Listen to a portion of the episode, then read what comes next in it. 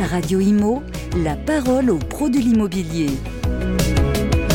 Bonjour Emmanuel Cos. Bonjour. Je rappelle que vous êtes la présidente de l'Union sociale pour l'habitat. Vous avez présenté lors de cette conférence de presse. J'aimerais que vous nous redonniez peut-être un mot sur cette alliance. C'est un sujet inédit. Vous avez réussi à fédérer 10 organisations professionnelles. C'est quoi le réel but de l'alliance? Pourquoi vous êtes-vous unis aujourd'hui face finalement à un exécutif dont on a l'impression qu'il ne vous entend pas du tout? On a eu une réflexion euh, suite au constat que tout le monde faisait sur des mauvais chiffres de la construction, de difficultés à répondre à la besoin en logement et puis un effondrement du secteur. Et euh, dans des discussions que j'ai eu avec Olivier Salron, je lui ai dit qu'il me semblait un moment important euh, qu'on puisse au lieu de parler les uns à côté des autres euh, ou en opposant le secteur privé, le secteur social, le secteur de la cession, celui de la construction, je vais plutôt proposer qu'on soit capable de parler ensemble. Euh, et pas simplement pour faire des catalogues de mesures, mais bien en fait pour remettre en fait les, les, sujets euh, prégnants, c'est-à-dire la difficulté des Français à trouver à se loger, les impacts sur le plein emploi, et donc à travers cette alliance, on puisse aussi montrer un front professionnel uni et qu'on puisse saisir en fait le gouvernement ces questions-là. Donc euh, ça, a été, ça a été ce but et, aujourd'hui, objectivement, euh, euh, ça nous permet quand même de rappeler des difficultés parce qu'en fait, c'est tout le secteur du logement qui est en crise et c'est pas simplement l'un plus que l'autre on est extrêmement liés et il nous semble plus judicieux de parler de manière collective. Tout à l'heure, vous êtes adressé aux journalistes et j'ai beaucoup apprécié cette intervention. Vous avez dit on va beaucoup parler de fiscalité ou, d'économie. Il y a un vrai problème social. C'est celui du logement des Français. Et là, on n'est plus du tout dans le même sujet.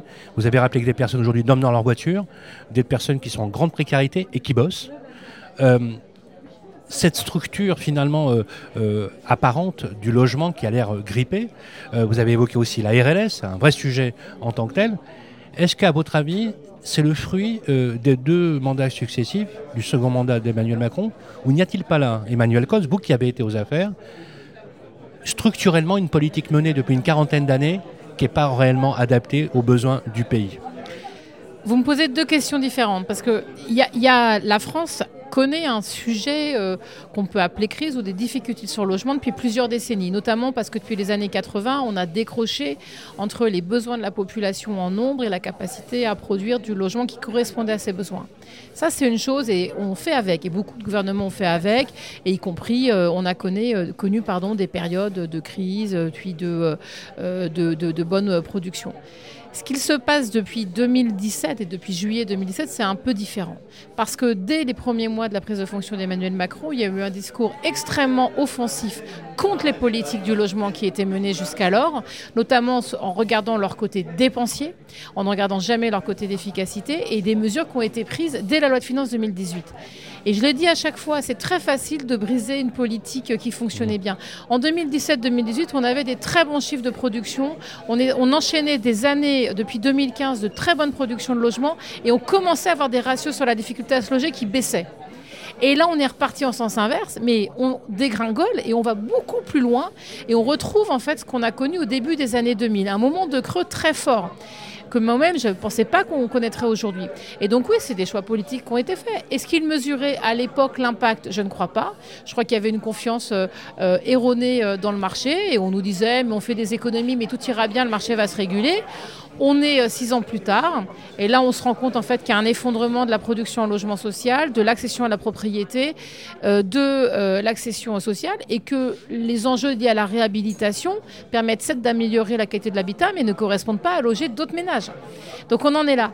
Et surtout, et ça c'est un sujet que je dénonce depuis un an, que j'ai exprimé auprès de Bruno Le Maire, que j'ai exprimé auprès des équipes gouvernementales, il y a un engagement très fort de l'État français sur le plein emploi. Il y a une volonté de réindustrialiser le pays. Et donc on parle de l'économie sans ne jamais regarder le social, ce qui est un non-sens total et que n'ont pas fait nos aînés. Dans les années 50, au moment des 30 glorieuses, on allie industrie et dimension sociale avec le plein logement.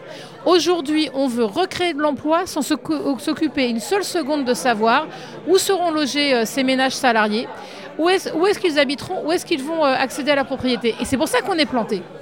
Et, ça explique en fait cette, euh, cette erreur. Une dernière question. Donc, le salut sera forcément politique Moi, je. Tout est politique Non, mais je suis persuadée que sur des questions d'accès au logement, il y a évidemment aider des parcours individuels, mais si vous n'avez pas une politique publique qui permet de répondre à du logement abordable, à quel prix, où est-ce qu'il est situé, vous n'arrivez pas à le faire.